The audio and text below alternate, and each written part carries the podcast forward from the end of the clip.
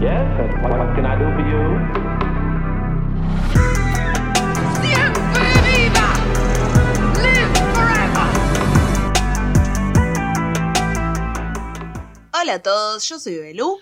Yo soy Gaby. Bienvenidos a un nuevo capítulo de La Muerte nos sienta bien. Espero que hayan tenido todos una muy buena semana. Estamos grabando este capítulo cinco minutos después de que dejamos de grabar el capítulo de la semana anterior, así que no hubo semana para charlar. No mientas, Belén, sí que hubo semanas.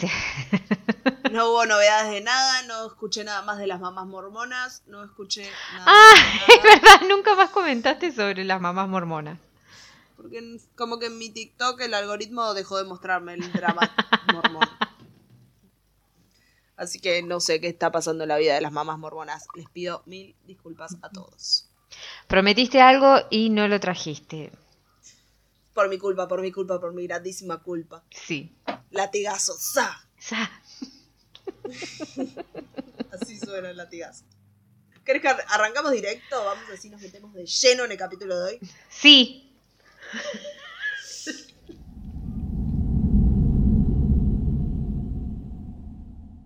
Hoy les traemos un capítulo similar al que les trajimos hace varios meses ya, cuando hicimos el del juego de la copa. ¿Se acuerdan que era como historiecitas de terror? Así que sí, se viene el capítulo de terror para no dormir. Ok. Mentira. No nos tomamos nada en serio. Es re obvio que van a poder dormir. Pero hoy les vamos a hablar sobre creepypastas. ¿Qué son las creepypastas? ¿Qué son las creepypastas? Según nuestra amiga, la confiable Wikipedia, las creepypastas son historias cortas de terror recogidas y compartidas a través de internet, como en foros, blogs o videos de YouTube, con la intención de asustar o inquietar al lector, cuyos límites entre la realidad y ficción permanecen difusos. Son historias parecidas a las leyendas urbanas, también hay un capítulo de leyendas urbanas, pueden ir a buscarlo, aunque no siempre tienden a tomar la forma de texto escrito o narración. Algunas creepypastas vienen en forma de imágenes, videos o videojuegos, supuestamente como encantados. El término creepypasta empezó a usarse en 4chan alrededor del 2006 y podrían considerarse literatura hecha por aficionados. ¿Qué es el Tipo- 4chan? 4chan era como un foro. Ah. Ah, Pero- sí, Todas tienen temática aterradora. sí. Ok. Si quieren leer igual historias así como de terror también hechas como por aficionados, vayan al foro de Reddit, a la parte de No Sleep, se llama, todo junto, No Sleep. Me he cagado en las patas con historias de No Sleep. ¿Pero son en inglés? Son en inglés, capaz hay alguna en castellano, no sé. Yo siempre las que leí eran en inglés. Había una que se llamaba Porque soy, porque soy bilingüe. Ella, la bilingüe. Había una que se llamaba Borrasca, me parece que era, que era en partes. Que el nombre es raro, pero te daba mucho miedo. Y hay un podcast que está como. eh, como si fuera ¿Sobre una- eso? Como una radionovela de, basada en ese. No. Y hay otra también que eh, no me acuerdo cómo se había, cómo se llamaba en Reddit, pero el escritor era tan buena historia que editó un libro que se llama Stolen Tongues de Felix Blackwell. Bien. Vos me habías pasado una vez, pero esto no sé, esto me parece que ya era como algo, no sé si era en Twitter o en qué, la del chaboncito que le apareció una foto de un nenito verde con la cabeza rota. Ese van a hacer una película, no sé si ya la empezaron a filmar. Ay, que me hiciste cagar en las patas Sí. con eso y después te preguntaba cosas y me decías, ay Gabriela, déjame de joder. Y era bueno, vos me asustaste, la puta madre. No me acuerdo cómo se llamaba el nene. El chico que lo escribe es Adam algo, porque lo sigo porque también ilustra tipo historietitas muy graciosas. Pero daba mucho miedo. Después lo dejo en Instagram, si a alguien le interesa, pídamelo. Arre. Estaba muy bueno igual. Volviendo a las creepypastas, Sí. siempre hay historias escritas por aficionados de temática aterradora. Se presentan en una variedad de estilos, de los que algunos son particularmente comunes. Las imágenes encantadas son historias que incluyen una imagen que se supone va a perseguir y atormentar al lector, como pasaba con Slenderman, que vamos a ahondar en eso más adelante. Sí. El lector a veces queda perturbado por los llamados episodios perdidos, que son historias sobre episodios descartados de series de televisión, generalmente de caricaturas. Ah, Los episodios perdidos pretenden poner nervioso al lector desviando la conducta inusual de los personajes, centrándose en la muerte e incluyendo imágenes hiperrealistas de los personajes de la serie. Las invocaciones son creepypasta sobre procedimientos para manifestar entidades o experiencias paranormales. Y si escucharon el capítulo también que tenemos de Slenderman, hoy podemos linkear 25 capítulos. Sí. este. Sí. Más o menos ya tienen una idea de qué clase de personajes salen de estos relatos. Y hoy vamos a pasar por varias de estas historias, algunas que están también como un poco mezcladas con la realidad. Sí. Bueno, como ya nombraste a Slenderman y que ya tuvimos un, un capítulo, Slenderman es un personaje que ya, ya habíamos hablado en un caso, que voy a volver en un ratito, y... pero primero les voy a contar para, como para recordar quién es el enigmático ser y por qué generó tanto miedo. Es un hombre o una especie de hombre, ya que su, su rostro es totalmente blanco, sin ojos, ni nariz, ni boca, o al menos no se ven a simple vista en las fotos. Posee un cuerpo con brazos y, y piernas muy delgados y largos, y también parece tener como cuatro, de cuatro a ocho tentáculos largos y negros que sobresalen de su espalda. Sus brazos se pueden estirar o acortar. un- y, y es un hombre, o sea, es como que, tipo, cuando te va a atrapar. Es como Elastigirl de, de Los Increíbles. Eh, es un hombre delgado, vestido siempre con un traje, y una vez que sus brazos están extendidos, sus víctimas entran en una especie de como estado hipnótico y no pueden caminar, o sea que no pueden huir de esta persona. La historia de Slenderman es uno de los ejemplos de cómo algo viral que puede, eh, puede extenderse demasiado, llegando no solo a quienes consumen las páginas de, de estas historias, como ya dijimos, sino también a videojuegos, películas, historias reales donde se nombra al personaje como el verdadero culpable. Como ya habíamos contado, el origen del personaje no nace de un cuento o una historia o una leyenda urbana, sino que nace gracias a Eric Knudsen. Tuve el mismo problema la otra vez cuando hablamos del capítulo que no sabía pronunciar el, el apellido. Pará, pido. Sí, Eh, la historia de Twitter era Dear David es- y la había escrito Adam Ellis. bueno, búsquenla Vayan porque... a buscar, busquen David porque yo me la, cre- me la creí hasta medio que firmó el contrato para la película y fue como, ah, era todo verso. Porque estaba hecho de una forma además. Tipo, co- tiene fotos, videos, tiene todo. Bueno, por eso, esto es más o menos lo mismo, porque esta persona al personaje de Slenderman lo crea en un concurso de Photoshop que incluye a esta figura en fotos antiguas. Entonces es como, miren lo que pasaba en esta época, miren quién está ahí atrás. Y era más o menos lo mismo. Eh, bueno, este pibe hacía lo mismo, o sea, porque eran como Photoshop con, con, con el nenito, con la cabeza así. Eh, ahí a partir de esas fotos que él va subiendo se empiezan a, a- o sea, comienzan a escribir comentarios o narraciones sobre lo que supuestamente sucede en esa foto y lo que puede ser como un invento de varias personas le dan vida a este personaje y lo logran convertir como en un icono, porque eh, cada vez que decís creepypasta es como que a uno Sí, de los es- personajes que nombrás siempre es Slenderman. Sí, es como el rey de las creepypastas. lo Sí. Y cada uno como que le iba añadiendo algo y con esto se forma la historia de quién era, qué sé yo, que puede ir variando, ¿no? Eh, por ejemplo, qué sé yo, no sé, cómo nace, cómo se alimenta, cómo ataca. Y en cada comentario, esto lo hizo como bastante mediático. El caso que, que- que tenemos que tiene que ver Es con... el Guido Zuller de las creepypastas. El caso que tenemos para, mm, para este personaje fue, ya, ya le habíamos, lo habíamos hablado, que era el caso que hicimos para el Día del Amigo, que eran estas dos chicas que habían apuñalado a, a, a su otra amiga. ¿Peyton se llamaba la nena? Sí. Pero bueno, lo que voy a hablar ahora es que es como una actualización de lo que fue el caso porque hace poco tiempo se entera que tal vez le den la libertad a Anissa Weyer, que era una de las atacantes y que ya voy a explicar bien cómo quién de las dos era. ¿Es la que no acuchilló? Es la que no acuchilló.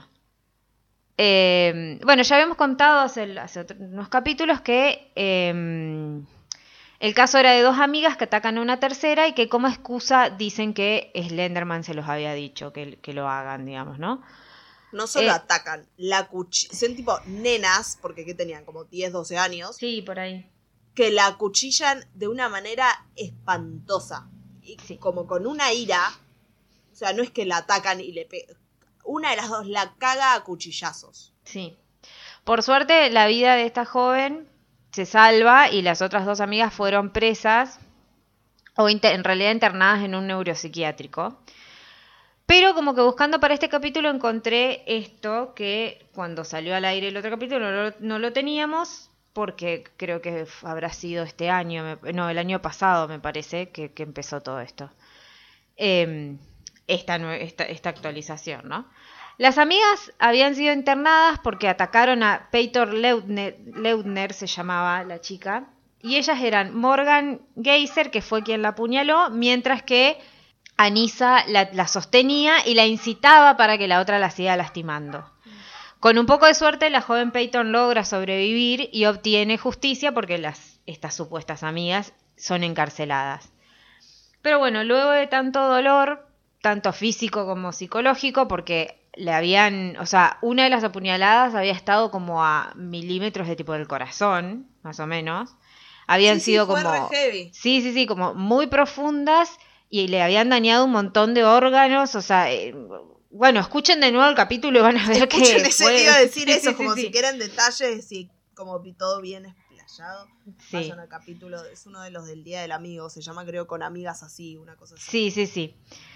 Pero bueno, nada, después de todo lo que pasó a esta pobre chica, se entera que tal vez Anisa quede en libertad. Ya, eh, y si nos situamos en el momento del ataque, si bien no fue Anisa la que la cuchilló, sí fue la que, la que instigó el ataque y me parece que fue como que la que, la que planeó todo.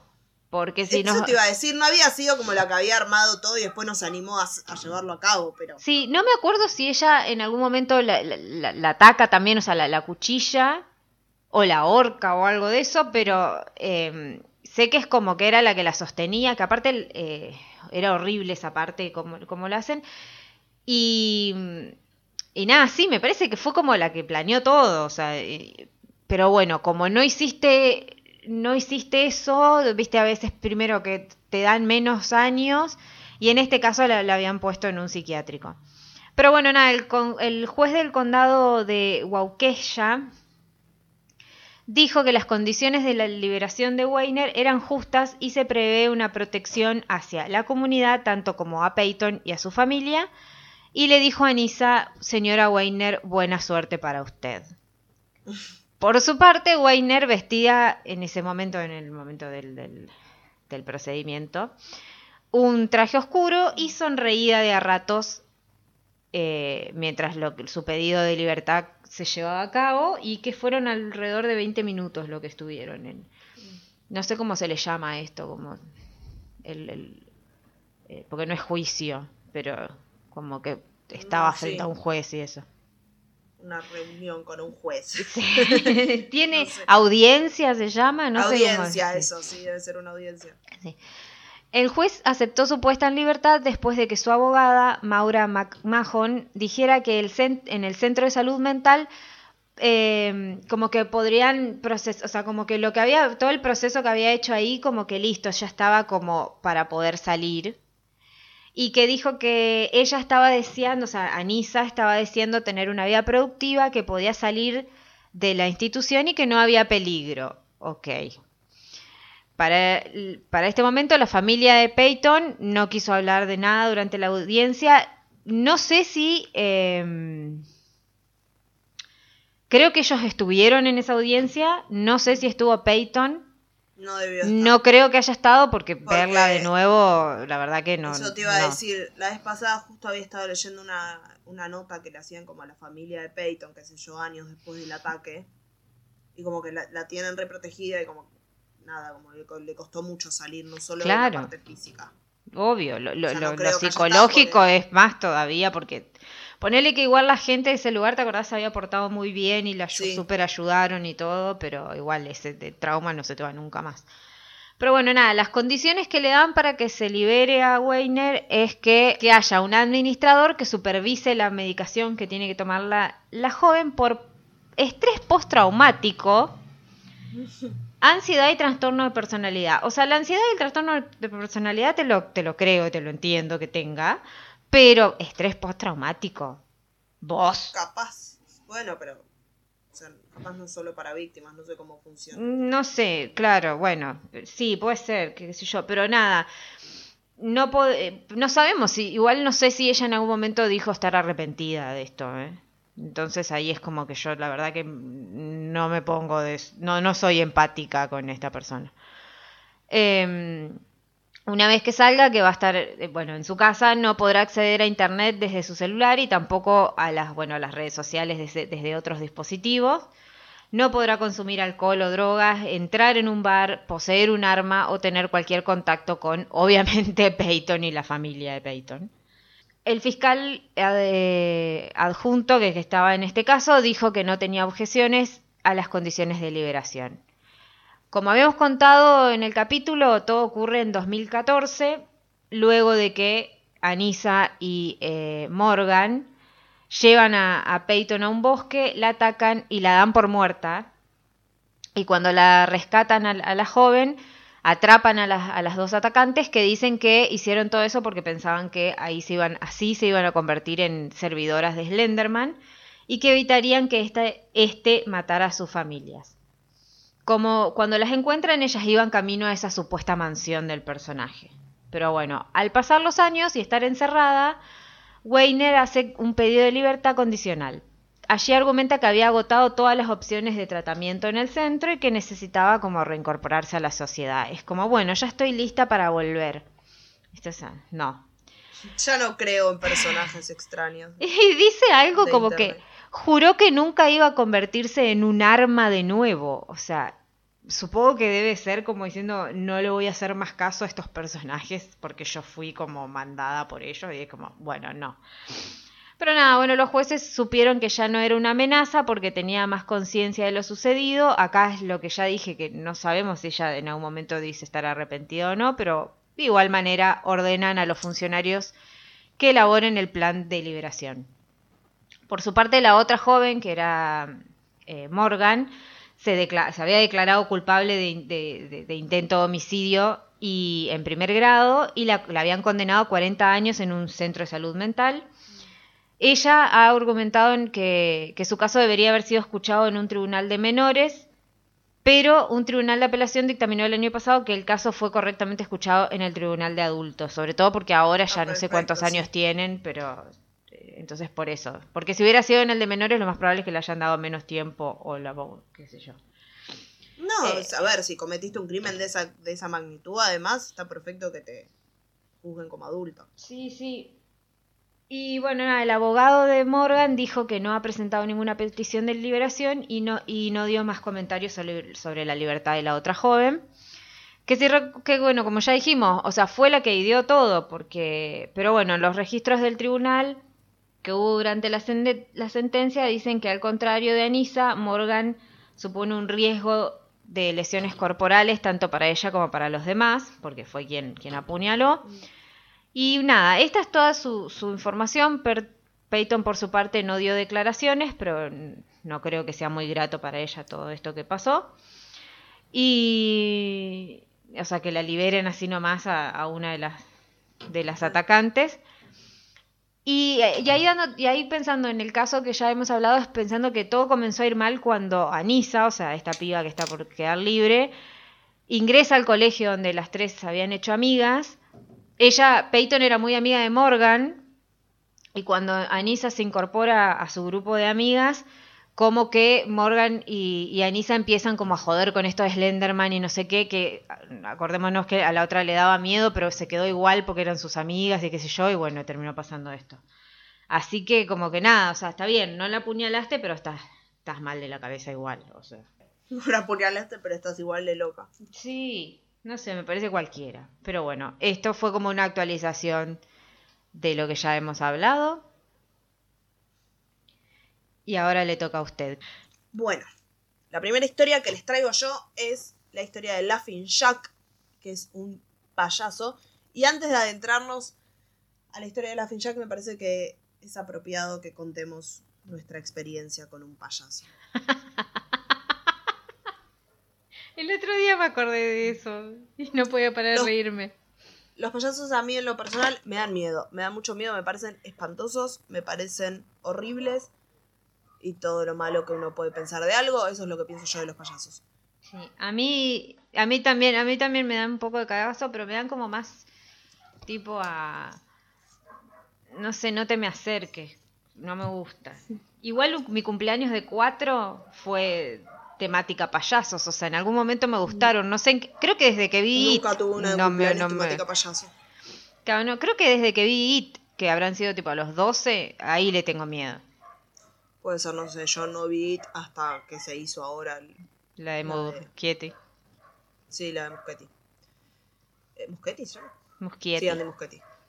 Eh, nada, bueno, un payaso, nuestra historia con un payaso.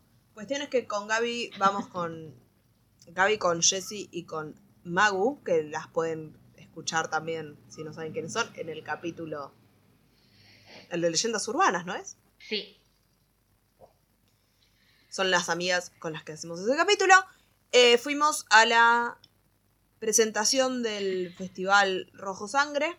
Porque, porque nos habíamos ganado entradas para ver Nos la, habíamos la ganado película de apertura. para ver la peli, sí.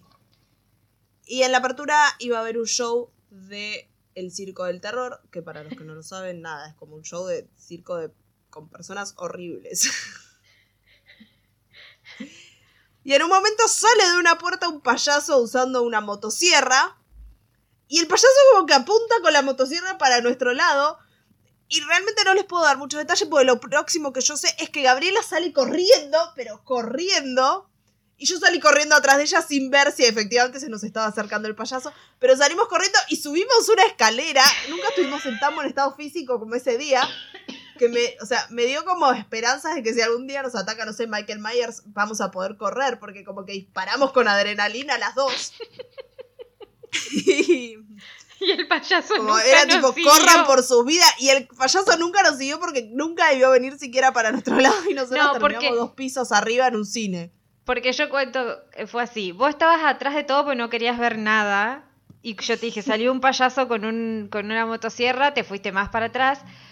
Y era así, había un show de gente, había un chabón que se había acostado sobre clavos, había otro que, no sé, tiraba fuego, no mentira, no tiraba fuego, pero no sé, eran como todo cosas así, y este chabón estaba como, se iba para no sé qué y asustaba y qué sé yo, pero no sé, en ningún momento hizo nada malo, solo que en un momento yo sentí que se venía hacia nosotras y en realidad el chabón estaba yendo hacia una puerta que era de donde habían salido la primera vez, tipo porque había terminado la parte de su performance, supongo. Pero en mi cabeza, tipo, se, se venía hacia nosotras y le, y le digo, ¡ahí viene! Y salgo corriendo y Belén, que jamás vio al payaso venir hacia nosotras, me siguió y cuando llegamos, tipo, al descanso de la escalera fue, che, boluda, nadie nos sigue. No fue un corran por sus vidas, no me importó. Y bueno, Creo que nunca me voy a reír con el tanto payaso. Nunca me voy a reír tanto de algo porque, o sea, las dos paranoicas, aparte, nadie se movió. No es que nosotros hicimos como un quilombo y todo el mundo hizo ¡ay! y salió corriendo. No, las dos No, solo corrimos boludas. nosotras, salimos. Pero bueno. Bueno, basta. Vamos a hablar de lo que nos compete, que no es el payaso del circo del terror. No, Es Laughing Jack. sí. Laughing Jack es uno de esos muñecos que salen como de una caja, de, puedes darle cuerda, ¿viste? Esos payasos que salen como... Sí, "Eh", Claro, cuando vos tarán, tarán, tarán, sí. tarán, tarán, tararán. Y abre, sí. Laughing Jack era un colorido payaso de piel bronceada que usaba un brillante atuendo de arco iris. Tenía una larga nariz con forma de cono y cabello colorado. Laughing Jack llegó una Navidad a la casa de Isaac Grossman, un niño solitario. Al principio todo era perfecto. Laughing Jack tenía vida a lo Toy Story, pero todos los adultos lo veían solo como el amigo imaginario de Isaac. Después de un tiempo, el niño empezó a crecer y abandonó su payaso después de irse a un internado. Esta historia es medio tipo lo que hubiera pasado si Andy no le hubiera dado sus juguetes a Bonnie. Como resultado de esto, Laughing Jack se volvió un ser perturbado, perdió sus colores y la felicidad que en un momento lo caracterizaba.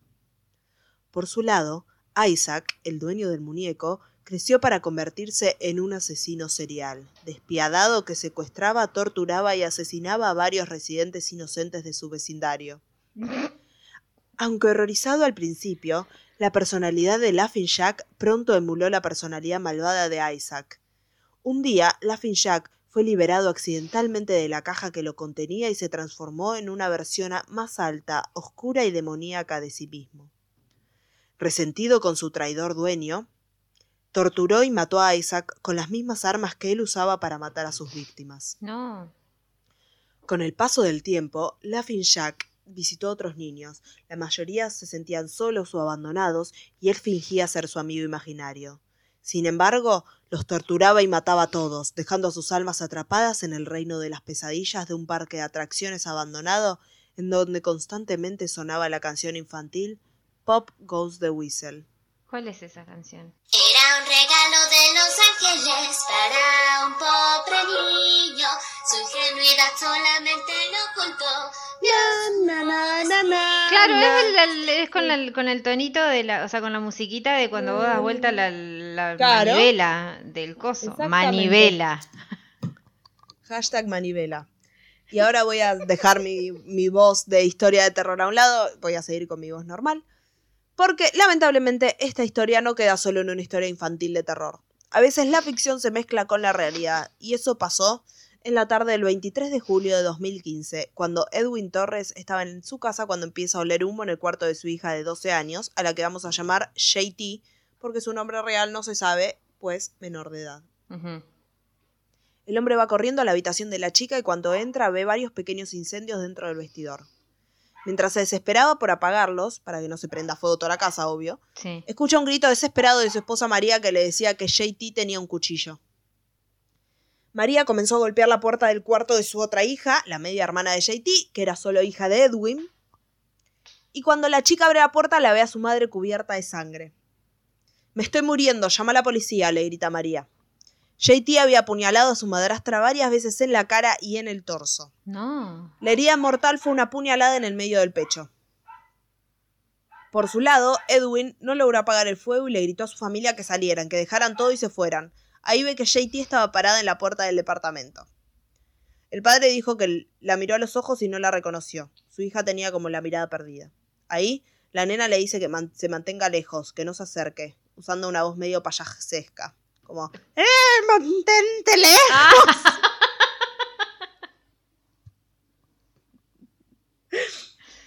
Pero el hombre no la escuchó y fue con ella. Es acá que JT le apuñala en el brazo y se va corriendo. La niña fue al parque a encontrarse con una de sus amigas, tal como tenía planeado. Estaba cubierta de sangre. Esto no sorprendió a la amiga, que sabía lo que JT había estado planeando. Las dos chicas caminaron por las vías del tren hasta la madrugada del día siguiente.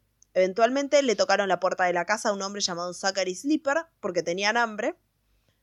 El hombre las ve, aco- recordemos, una llena de sangre, Sí. las deja entrar e inmediatamente llama a la policía que va a buscarlas y las arresta. Cuando le interrogan, JT dice que mató a su madrastra porque el Laughing Jack le dijo que lo haga, que él había estado parado junto a ella todo el tiempo mientras lo hacía. Sí. El incendio de la casa pudo ser apagado y creo que no trajo como grandes pérdidas materiales. Y la policía durante la investigación se lleva la computadora de la niña y en las últimas búsquedas de Google encuentran cosas como ¿Cómo esconderse de la policía? ¿Cómo hacer veneno? ¿Cómo afilar los cuchillos? ¿Cómo sobrevivir en el bosque? Todo con esta voz perfectamente aguda. Sí.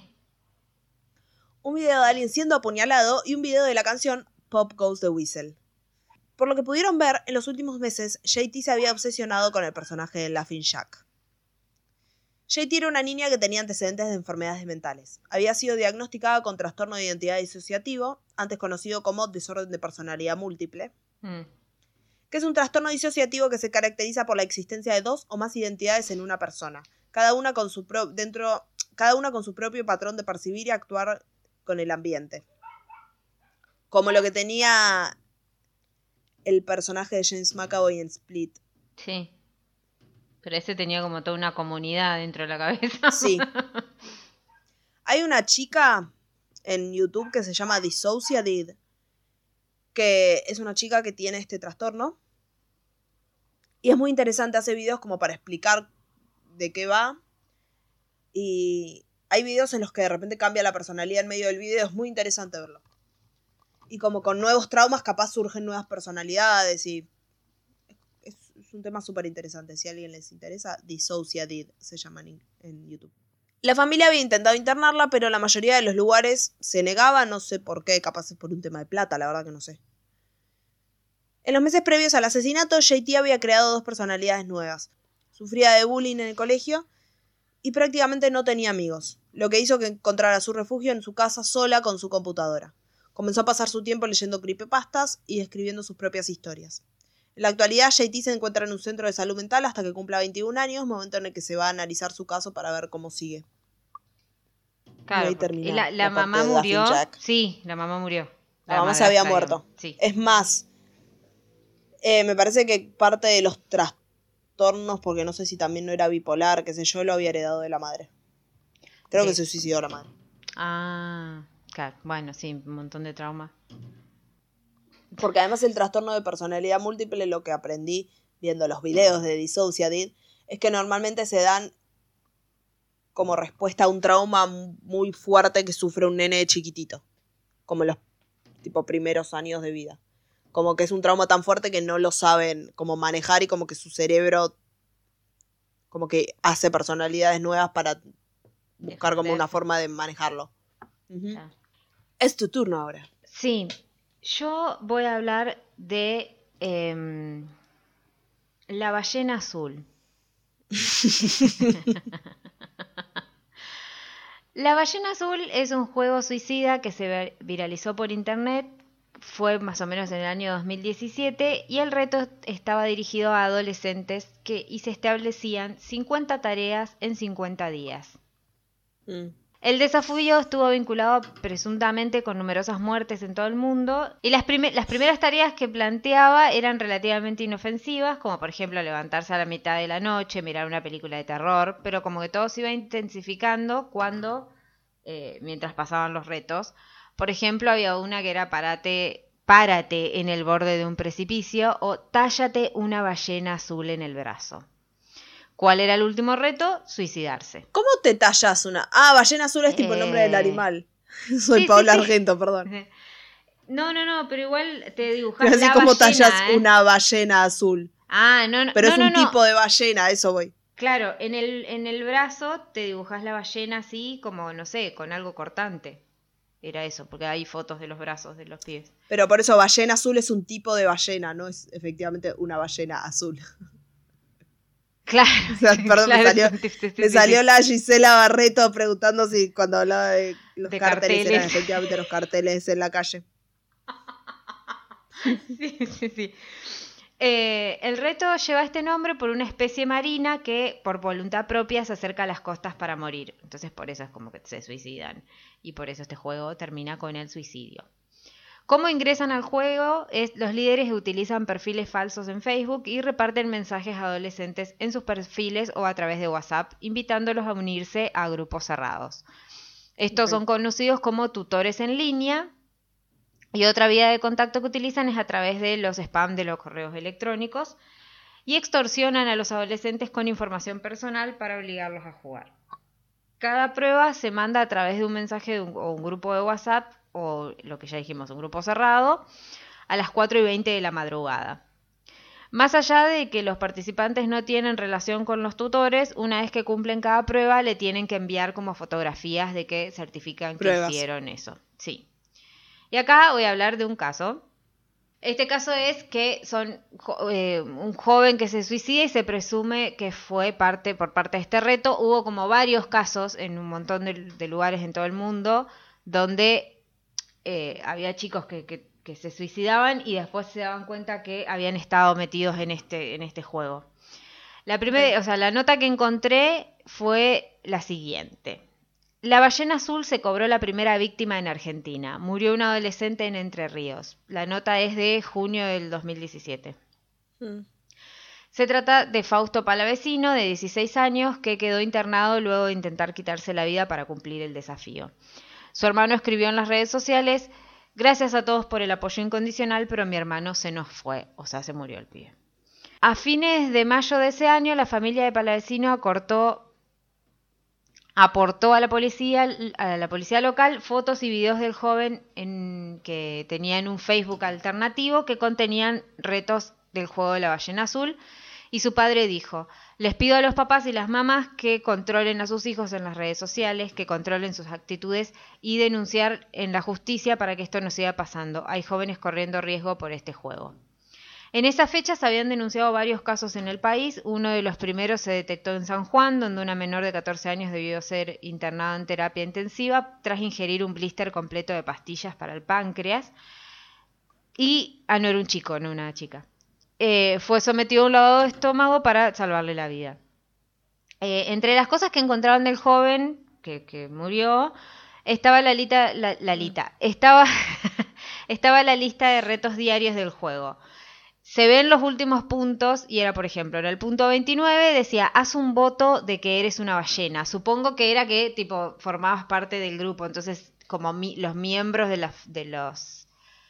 Como ese grupo se llamaban ballena, claro, es como que... Ah. mm, cada Tiburón, sí, miembro de... ujaja. Claro, claro, una cosa así. Pero como que ellos mismos se llamaban ballenas, entonces era eso.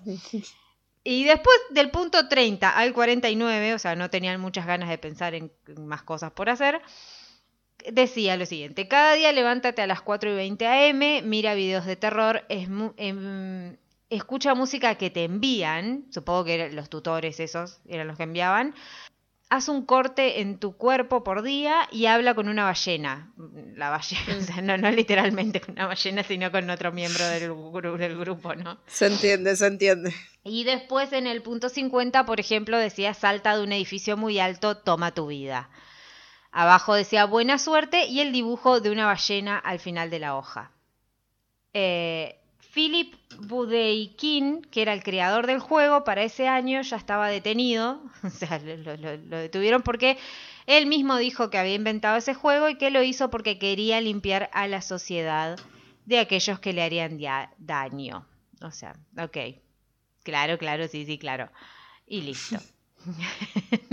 Así que este fue como uno de los casos de, de los niños muertos por la ballena azul. Bueno, vamos a seguir en temática suicidio de jóvenes. Dale. Porque la segunda historia que les traigo hoy es la de Walking Sam. En Dakota del Sur hay una... Tengo que poner mi voz de historia. En Dakota del Sur hay una reserva india de la tribu Lakota llamada Pine Ridge cerca de Black Hills. Una de las creencias de esta tribu es que hay un tipo de espíritu suicida llamado Walking Sam o Tall Man que aparece como un hombre de dos metros y medio de altura, bastante parecido a Slenderman, Mm. tiene una figura delgada, brazos largos, ojos negros, pero le falta la boca y la nariz. Usa una galera negra y cuando levanta los brazos se pueden ver las almas de los hombres y mujeres Lakota que cuelgan de ellos. Walking Sam fue enviado a la Tierra como castigo y está obligado a vagar por esta. Es por eso que busca compañía. Va a cualquier lugar plagado por el dolor en busca de víctimas. Se alimenta del sufrimiento de las personas que han sido abusadas o son alcohólicas o víctimas de crímenes y las convence de que se suiciden para quedarse junto a él por toda la eternidad. Pero, esta, pero una vez más, esta historia no queda solo en leyenda urbana. Porque en esa reserva que les nombré al principio, la de Pine Ridge, hay una especie de epidemia de intentos de suicidio entre las personas jóvenes. Y estamos hablando de cientos de casos. En Mm. Hubo un momento que en un periodo de tipo tres meses los intentos de suicidio habían llegado a ser casi 250. De esos intentos, nueve fueron exitosos y por suerte la mayor, de eh, la mayor cantidad de las personas pudieron ser salvadas. En febrero de 2015, un hombre encontró una publicación de Facebook que le disparó varias alarmas. Se podían ver muchas sogas colgadas de los árboles de esta reserva. The New York Times hizo una investigación sobre este incidente y descubrió que el pastor local, John Bulls, se había enterado de un posible pacto suicida entre los jóvenes del lugar, planeado en un área boscosa en las afueras de la ciudad de Pine Ridge. Después de correr al lugar, él y otros adultos se encontraron y quitaron las sogas y se llevaron a los adolescentes que se habían reunido en el lugar antes de que alguien pudiera intentarlo. The Associated Press también informó que los maestros del lugar recientemente habían frustrado un plan de varias chicas de secundaria para quitarse la vida simultáneamente. Múltiples informes sobre la ola de intentos de suicidio citaron elementos folclóricos como factores contribuyentes en estos incidentes. Un ministro de la Reserva, Chris Carey, describió la presencia de un espíritu de hombre alto que se les aparece a estos niños y les dice que se suiciden. El presidente de la tribu Oglala Sioux, John Yellowbird Steele, declaró que muchos Sioux creían en entidades como un espíritu suicida similar a Slenderman. Hay seres espirituales, seres demoníacos que están acechando la reserva y están convenciendo a los jóvenes de que no valen nada. Y han iniciado esta nube de muerte sobre la reserva. Hay personas que dicen haber visto Walking Sam en las cercanías de la reserva. En 2009 se alegó que Walking Sam fue visto en la comunidad de Pine Ridge, lo que coincidió con eh, la aparición de múltiples suicidios de adolescentes. El bloguero Mike Crowley describió su asistencia a una reunión del Consejo Tribal en la reserva Cheyenne River Sioux, donde una mujer de la tribu pidió ayuda de los funcionarios del gobierno para lidiar con Walking Sam. La realidad es que esta es una zona también que está muy mal económicamente y viven en condiciones en las que nadie debería vivir. La tasa de mortalidad infantil en este lugar es cinco veces mayor que el promedio nacional, mientras que la tasa de agresión sexual es dos veces mayor que el promedio. Mm. Mientras tanto, la esperanza de vida de los hombres es solo de 48 años y 52 años para las mujeres. Es la tasa más baja del hemisferio occidental fuera de Haití. En abril de 2015, la Casa Blanca designó a Pine Ridge como zona promesa para ayudar a acelerar la recuperación económica de la región. Pero Dominic Allen Fenton, profesor de inglés de secundaria y defensor legal de la reserva, cree que la raíz de los problemas de salud mental que hay en Pine Ridge es otra, el racismo. En una publicación de un blog sobre los suicidios recientes, Fenton citó numerosos relatos de primera mano de incidentes de hostilidad o de acoso por parte de los funcionarios judiciales del área o no nativos americanos en los últimos meses. En un incidente, estudiantes y maestros de Pine Ridge fueron rociados con cerveza, sometidos a insultos raciales y se les pidió que se fueran por su propia protección mientras asistían a un partido de hockey fuera de la reserva. Santana Yanis, de 12 años, la más joven de los nueve adolescentes que lograron quitarse la vida, fue víctima de dicho acoso racial poco antes de su muerte. Como se informó en el Times, en un viaje nocturno a Rapid City durante el Año Nuevo, un grupo de niñas, incluida Santana, escuchó a una mujer blanca llamarlas indias sucias cuando pasaban por el vestíbulo del hotel. Nuestros hijos de hoy solo quieren morir porque están hartos de toda esta opresión, dijo su abuelo Keith Janis. Además, las familias de Janis y otro adolescente que suicidó creen que ambos fueron acosados cibernéticamente antes de su muerte.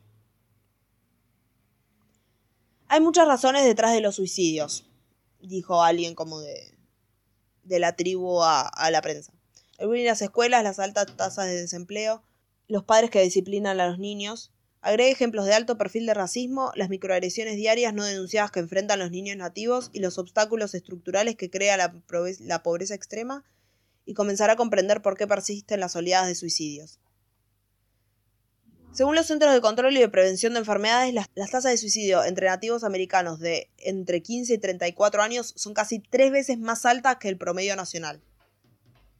Un estudiante le dijo al Times que los intentos entre los adolescentes de la reserva son comunes. La respuesta de la comunidad a los intentos de suicidio ha sido rápida y poderosa. Se declaró estado de emergencia y las agencias desplegaron voluntarios de salud mental para ayudar al personal del hospital local. Los estudiantes locales también han organizado cadenas de oración.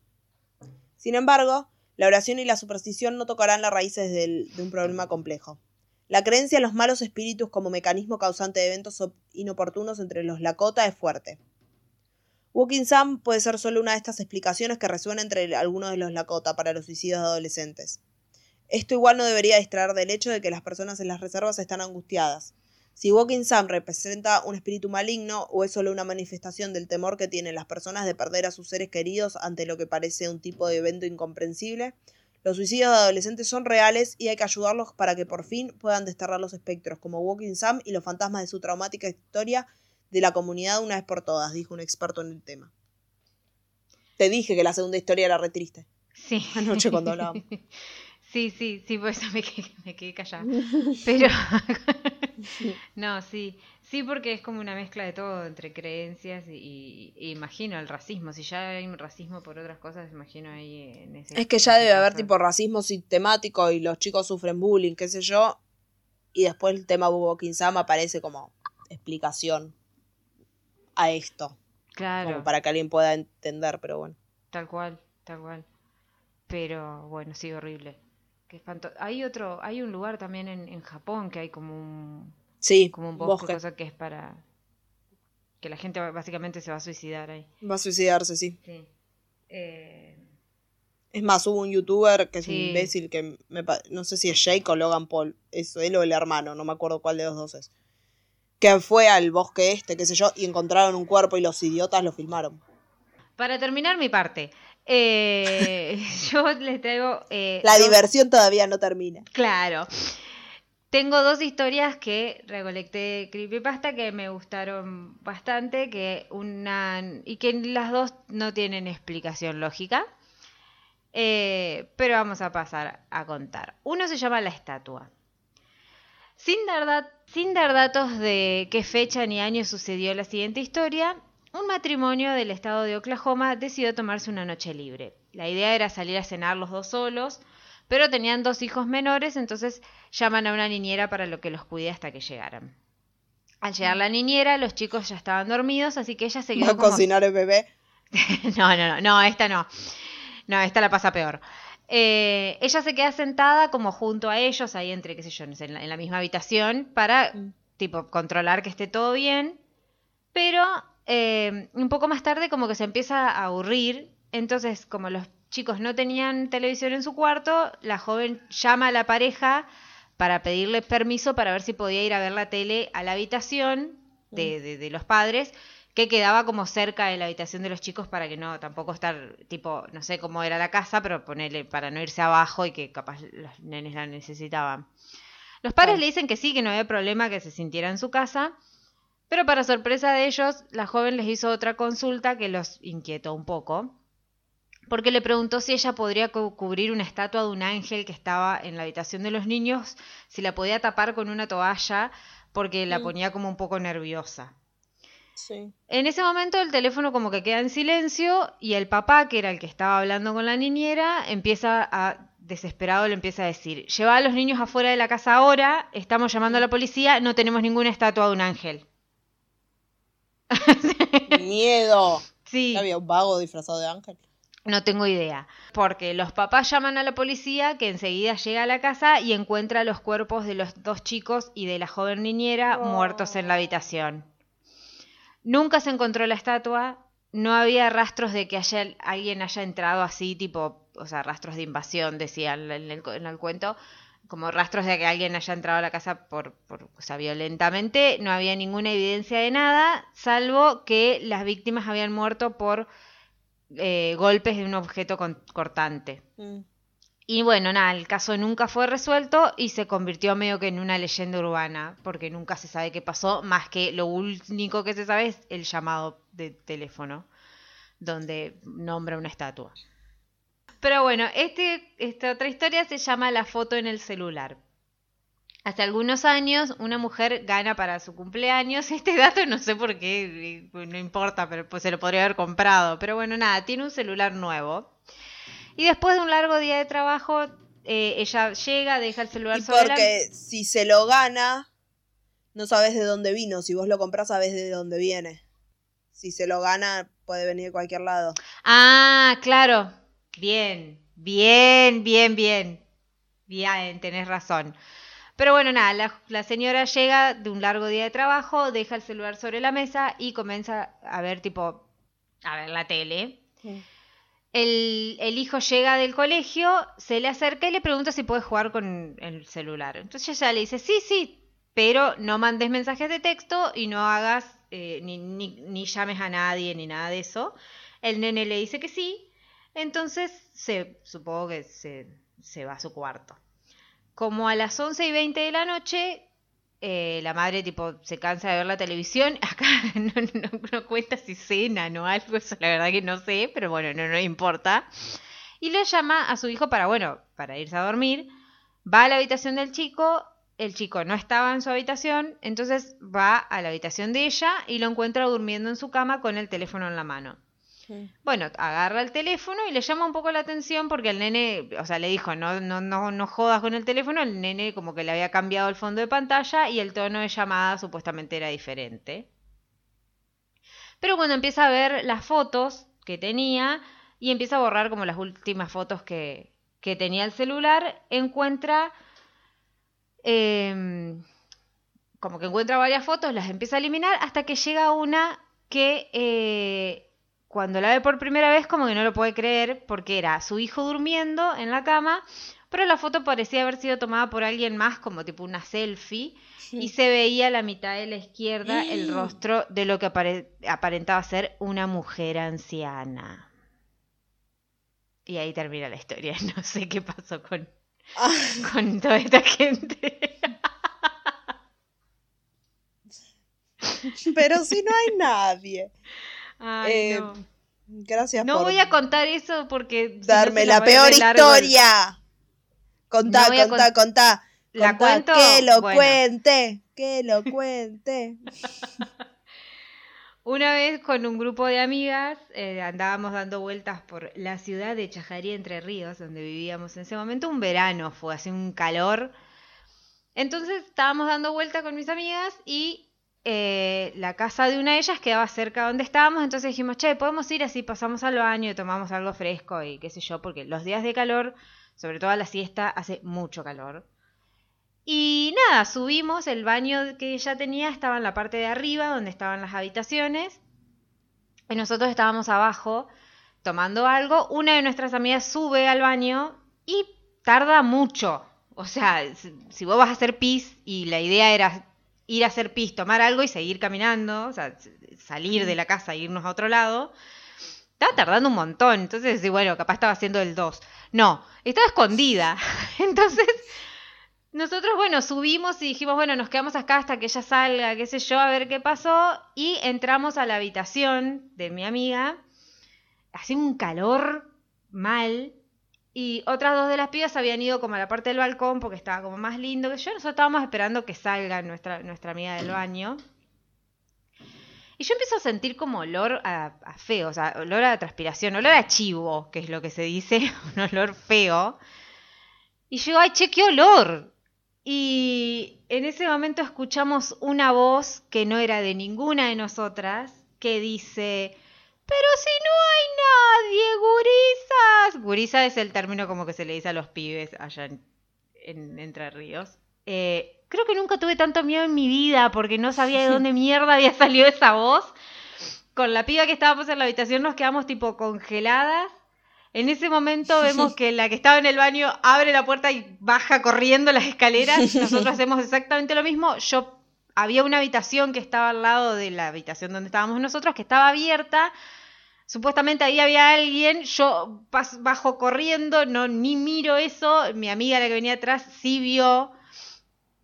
O no, creo que nosotras salimos como expulsadas. La que sí la había visto era la que estaba en el, en el baño, que la había visto cuando subió. Era una señora que estaba en silla de ruedas, que después nos enteramos que era la tía de, de- de esa amiga que vivía ahí. Lo que pasa que nunca nos habían hablado. nadie de sabía que estaba, claro. O sea, no sabíamos que estaba ahí. Nadie sabía la estaba- existencia de la señora. Claro, aparte nosotros hemos llegado y los papás de ellas no estaban. O sea, estaba la señora sola ahí arriba. Eh, esto no voy a ahondar porque no tengo ni idea qué pasó ahí y no, no sé, y no me quiero meter porque es gente que ya no, no veo hace años, entonces no me interesa. Eh, pero, pero fue como, claro, la, la piba cuando fue al baño la vio, y era una, una señora estaba sentada en una silla rueda con dos colitas. Y como que se asustó, pero no se asustó de la señora, sino que se asustó porque, o sea, no te esperás Esperaba, que había alguien claro. si supuestamente no había nadie en la casa. Y nosotros solo escuchamos ese ruido, yo nunca la vi, pero fue, no, no, tuvimos mucho miedo y ahí entendimos que un sábado, habrá sido el fin de semana anterior o no sé qué, nosotros nos juntábamos mucho en esa casa, sobre todo para prepararnos para después ir a bailar. Y mm, vos ibas, te cambiabas en la habitación o en el baño, qué sé yo, y después bajábamos y nos quedábamos en el living. Y en un momento baja mi amiga, la misma que había estado en el baño, y me dice, boluda, vi dos pies en el balcón. Eh, tipo, porque era, qué sé yo, la, la habitación donde nos cambiábamos tenía como un balconcito que daba al patio. Y vi dos pies ahí, ahí le digo, no jodas. Y después entendimos capaz era la señora. Capaz era la señora, claro. Sí. eh, bueno, igual si está en silla de ruedas, capaz no, pero no sé, no sé. La gente en muy silla de ruedas tiene pies. Y nada, pero bueno, mucho miedo. bueno. Con eso cierra su parte Gaby. Sí. Aparte, cada vez que, te, que podés me lo recordáis. Me causa la misma intriga de que nunca vi la cara, pero bueno, no importa. Solo escuchaste su voz. Sí. Por mi parte, yo voy a cerrar con una leyenda urbana de niñitos malvados. Nos Vamos a terminar. Con los Black Eyed Children, que no tienen nada que ver con los Black Eyed Peas. No es la versión malvada niña de Fergie, no tiene nada que ver Fergie con esto. Ok. Activamos voz de historia de terror. Dale. Estos niños de ojos negros son unas criaturas que parecen tener entre 6 y 16 años. Piel muy muy blanca y ojos tan negros que parecen ser pozos. Ah. Aparecen de la nada al costado de los caminos haciendo dedo o en las puertas de las casas pidiendo ayuda, pero nunca hay que abrirles. Unos niños se acercan en silencio pero con fuerza a tu casa. Insisten en llamar por teléfono o simplemente beber agua. Por alguna razón, los niños desprenden una energía demoníaca, y cuando los mirás directamente a la cara, observás con terror que sus ojos son de un color negro. No tienen iris, no tienen ninguna parte blanca, solo un vacío, sin alma. Debido a la falta de evidencias físicas, pocos investigadores paranormales han eh, afirmado creer esta historia por completo. Sin embargo, hay muchos que piensan que la leyenda de los niños de ojos negros tiene ciertas similitudes inquietantes con una variedad de clasificaciones paranormales tradicionales. Los chiquitos podrían ser vampiros. Según detallan los expertos, los vampiros tienen tradicionalmente los ojos negros por la falta de alma. Curiosamente, los vampiros también necesitan tu permiso para poder acceder a un lugar, una característica muy consistente de los niños de ojos negros. Pueden ser demonios. Todas las personas que han informado sobre este tipo de experiencias han afirmado sentir realmente terror ante su presencia, un terror irracional que solamente puede ser explicado por la presencia demoníaca de un ser. Pueden ser espíritus. Algunos expertos sostienen que el fenómeno pueda tratarse de fantasmas de niños fallecidos, transformándose en espíritus que han perdido su camino. Ellos no saben que están muertos y piden por lo tanto ayuda, pero ya no son humanos y por lo tanto tienen una, una extraña apariencia y comportamiento. También pueden ser parte de sectas o experimentos gubernamentales. También cabe la posibilidad de que pudiera tratarse de la manipulación psíquica de los niños por parte de sectas, que en cierto modo es tan aterrador como la explicación de la posesión demoníaca y hay muchas otras explicaciones sobrenaturales. La realidad es que hay cientos de miles de niños en todo el mundo que son fácilmente manipulables. Esta teoría también encaja perfectamente a experimentos de control mental realizados por los gobiernos y que en la actualidad ya sabemos que se han llegado a utilizar y se continúan utilizando en contra de la voluntad de una persona. Otra opción es que sea un engaño. La explicación del engaño es lo más probable para todos aquellos que son completamente escépticos. Sin embargo, si se trata de un engaño o de una broma perpetuada por adolescentes aburridos, parece extraño que en todas partes del mundo compartan una experiencia similar y que nadie haya sido capaz de explicarlo. Algunas personas también informan haber visto niños de ojos negros que tienen garras en lugar de pies u otros atributos demoníacos, pero la mayoría de los avistamientos son de niños que parecen normales. Esta historia también se mezcla un poco con la realidad, ponele. Medio que sí, medio que no, ponele. Porque en Chanock Chase, un lugar en Staffordshire, Inglaterra, hubo muchos avistamientos de estos ninitos diabólicos. Vamos con algunos de ellos que fueron publicados en un diario. Sí, avistamiento como pájaros. Como Avistajes. ovnis. Como ovnis. El sábado 13 de septiembre, mi esposa y yo estábamos caminando por Cannock Chase, cerca de Style Cop, con nuestro perro. Una vez que entramos en el bosque y el camino ya no era visible, comenzamos a escuchar la risa de una niña pequeña. Ay, qué miedo. Para... Me imagino en medio del bosque. ¿qué es? Ay, cállate. ¿Por- ¿Por qué se reía así aparte la nena? Esa es la risa. tipo, Y ahora Bueno. que estás este fin de semana sola, te perseguirá toda la noche. No, yo ya Uy. tengo otros fantasmas acá que déjenme tranquila. Para nuestro asombro, una chiquita de no más de un metro de altura apareció como de la nada adelante del camino frente a nosotros. Nos detuvimos en seco después de notar que sus ojos no tenían color. Su Ay. cabeza estaba inclinada hacia un lado de la misma manera que parecía que parecería si la hubieran colgado. Estaba tipo, capaz tenía tortícolis. Nos miró fijamente durante unos cinco minutos antes de huir hacia un área llena de árboles. Mi esposa quería seguirla, pero yo no quería saber nada con eso y nos fuimos a casa de vuelta. Y lo bien que hicieron. La niña supuestamente estaba usando ropa como de la década de los 80. Ah. Otro relato dice: Hace aproximadamente dos meses, mi hija y yo caminábamos por Birches Valley, un área conocida por sus avistajes espectrales, cuando escuchamos los gritos de un niño pequeño. No podía decir si era un niño o una niña, pero definitivamente parecían angustiados y sonaban muy cerca de nosotros. Por lo que inmediatamente comenzamos a correr hacia el ruido.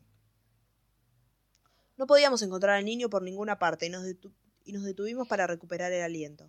Ahí fue cuando me di la vuelta y vi una niña parada detrás de mí, de no más de 10 años, con las manos sobre los ojos.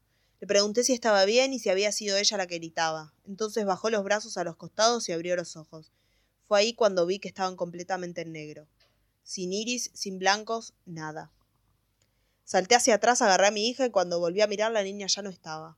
Realmente fue extraño, sabía que algo pasaba, incluso antes de que sucediera, solo tenía una extraña sensación. Y el último relato del día de hoy. El 17 de marzo de 2008 tuve mi único encuentro con un niño de ojos negros. Antes de mi experiencia nunca había oído hablar de ellos ni nada que tuviera que ver con ellos. Tenía 12 años. Estaba sentado fuera de una peluquería en una vieja camioneta Chevy esperando que mi mamá se cortara el cabello. Habían pasado unos 15 minutos y vi a un niño do- caminando de un lado del otro por la acera frente a mi automóvil estacionado. Al principio pensé que era de mis amigos de la escuela, así que golpeé el, el vidrio delantero hasta que miró en mi dirección. No era nadie que conociera. No estaba asustado en absoluto, no todavía. El niño caminó hacia mi lado y solo se quedó mirando. Para mí, para que vea sus ojos y me asustara. Déjame decirte, si nunca has visto un niño de ojos negros, no tienes idea qué imaginar. Pupilas negras como el cielo nocturno. El niño ahí susurra. Debes dejarme entrar. Y ahí trabé las puertas del auto y me agaché en el espacio debajo de los asientos. Cinco minutos después se había ido. Cuando mi mamá subió al coche me dijo que había entrado un chico con los ojos negros en la peluquería y había insistido para que mi madre le diera las llaves del auto. Ay. Ella se negó. Gracias a Dios que lo hizo. Igual no tenía que pedir permiso para entrar en la peluquería también, o en los lugares públicos se puede. No Pero sé cómo qué funcionan miedo. las reglas. Capaz desde la puerta le gritó. Ah, no, pero la madre dijo que había entrado. No sé. No, pero capaz, viste, que- bueno, igual puede ser que haya entrado y haya un recepcionista que lo dejó entrar. No importa, claro. pero igual que cagazo. Debe dejarme entrar. Y nada, con el niñito demoníaco ladrón de autos termino mi parte. No sé si son reales, no sé si no son reales. Lo que sí sé es que no pienso ir a este lugar de Inglaterra ni por joda. Igual te voy a contar una cosa que tiene que ver con niñitos. No sé si ¿Viste un niño de ojos ojos negros? negros. No, pero una vez en mi casa, tarde, muy, muy tarde, yo era chica. Mira, seguime contando estas historias y tampoco iré a Chajarí nunca en mi vida. Bueno. bueno, yo vivía con mis dos con mi abuelo, mi abuela. Yo vivía en el bosque muy contento. Sí, y con mi mamá. Eh, eh, mi mamá y yo compartíamos la misma habitación, mis abuelos tenían otra. Eh, mi habitación para, pa- para ir hasta la puerta de entrada tiene como un pasillo, es un poco creepy también, ¿no? Y mm, están obsesionados con las ventanas en mi casa, evidentemente, porque la puerta en ese momento, ahora no, ahora hay otra, tenía como una ventanita en el medio así tipo la de Friends, pero esta de verdad, que la tapaba una cortinita. O sea, vos, vos si querías ver la persona que estaba golpeando la puerta, abrías la, la ventana, sea, abrías la cortina esa, y no Mm. solo vos la veías, sino que la otra persona te, Te veía vos. No vos. es que era, no es como la mirilla Claro. de acá que, que podés hacerte el boludo. Bueno, ahora la cambiaron, pero ahora la ventana es tipo al costado. O sea, Pero sigue no siendo una ventana. qué. Sí, pero bueno, nada, la cosa es que tarde, muy tarde, un día eh, golpean y mi abuela tipo siempre se levantaba para ver y como que le, éramos recagones todos y mi vieja dice, no, pará, yo voy a ver. Entonces mi vieja mira despacito a ver quién estaba y ve a un nenito, o sea, era muy tarde, muy tarde y creo que un día de semana, o sea, muy tarde, un día de semana allá, al menos en los años 90 habrá sido porque yo era chica, eh, no andaba nadie en la calle, nadie. Y todo era muy oscuro porque no estaba la iluminación que está ahora. había como unas iluminaciones que era como un, como un velador colgado, poner en la calle, Mm. que iluminaba un círculo así, y después del círculo hasta el otro círculo había un espacio que era oscuro, o sea, era Mm. terror. Pero bueno, así crecí. Em, pero el nene miraba para abajo, ¿viste? Y mi vieja dice, "Mm, ¿qué hace acá este pibe? Mi mamá era maestra jardinera de un colegio que quedaba muy cerca, que era un colegio que, que- que- que quedaba cerca de ahí del barrio donde estábamos, que era un colegio bastante humilde, porque el nene también estaba como medio vestido así, medio raro. No sé si no estaba en patas. Y, mm, y dice mi mamá, no, capaz es un alumno que viene algo, pero es muy tarde, dice, es raro. No le voy a abrir la puerta tampoco porque no sabes si capaz que yo lo estaba esperando. Hay alguien escondido, entran y te roban, lo que sea. Eh, golpea de nuevo y mi vieja le dice a mi abuela, no, andate a dormir y no abras la puerta. Y mi vieja volvió y me lo contaron al- eh, en ese momento me dice, no, no pasó nada, no sé qué, no era nadie. Al otro día me cuentan y nunca me contaron qué pasó, ni cómo era el pibe, ni, ni... Después no golpearon más, o sea, golpearon dos veces y después no golpearon más. Nunca supimos qué pasó con ese niño y quién era. Qué miedo. sí, sí, bueno, sí. con tu propia experiencia con los niños de ojos negros, nos despedimos del capítulo. Sí. Definitivamente no iré a Chajarí tampoco.